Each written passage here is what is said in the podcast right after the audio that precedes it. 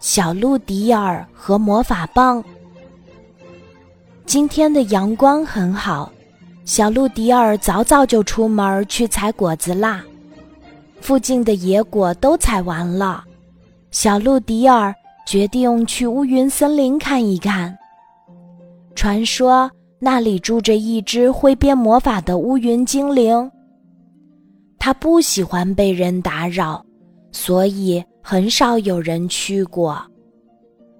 但是，没有采到果子的迪尔只能克服恐惧，壮着胆子去碰碰运气。乌云森林里果然有很多美味的野果。很快，小鹿迪尔就采了满满一筐。正当他打算回家的时候，不小心被一根小木棒绊了一下，摔倒在地上。趴在地上的迪尔见这根小木棒很漂亮，就顺手捡了起来。小鹿迪尔一边哼着小曲儿，一边蹦蹦跳跳地挥舞着小木棒。走出乌云森林，小鹿迪尔发现不远处的小山上，山羊爷爷正在摘苹果。迪尔刚想上前打招呼，就看到山羊爷爷脚下一滑，咕噜咕噜往山下滚。就在这危急的时刻，小鹿迪尔着急的一挥手，只见一阵光芒闪过，山羊爷爷平安的回到了原地。山羊爷爷继续认真的摘苹果，好像什么事情都没有发生。小鹿迪尔疑惑的举起手中的小木棒，心想：难道？是这根小木棒救了山羊爷爷。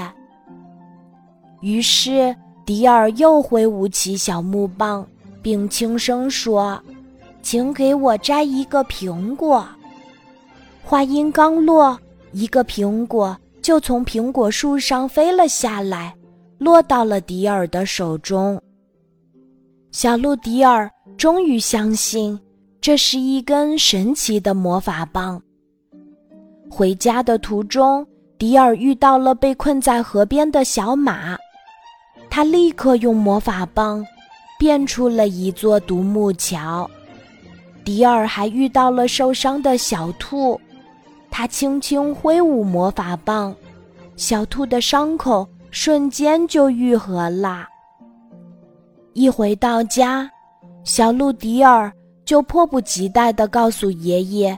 自己在乌云森林捡到魔法棒的事儿，迪尔的爷爷猜测这根魔法棒的主人是住在那里的乌云精灵，他有些担心地说：“传说乌云精灵一旦失去魔法棒，就会受到惩罚。迪尔，这不是你的东西，要早点还回去哦。”迪尔看着手中的魔法棒。很舍不得还回去，因为他还有很多愿望没有实现呢。但听到爷爷的话，他又觉得很有道理。爷爷，我这就把魔法棒送回去。迪尔赶紧跑回乌云森林，一边走一边大声喊：“乌云精灵，您在家吗？我来还您的魔法棒。”突然，乌云森林里下起了星星雨，一只挥动着透明翅膀的小精灵出现了。小精灵一出现，魔法棒就立刻回到了主人的手心里。哇，原来乌云精灵这么可爱呀！小鹿迪尔惊喜地说。乌云精灵微笑着说：“谢谢你。”善良的小鹿，我可以满足你一个愿望。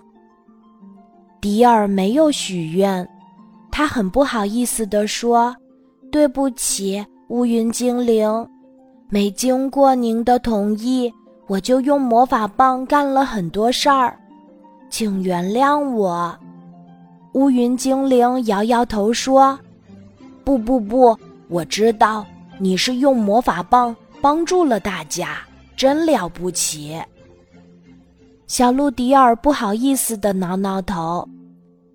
乌云精灵继续说：“真的非常谢谢你，欢迎你经常来乌云森林采果子，还可以带上小伙伴们一起来玩儿。”能得到乌云精灵的邀请，小鹿迪尔觉得太开心啦。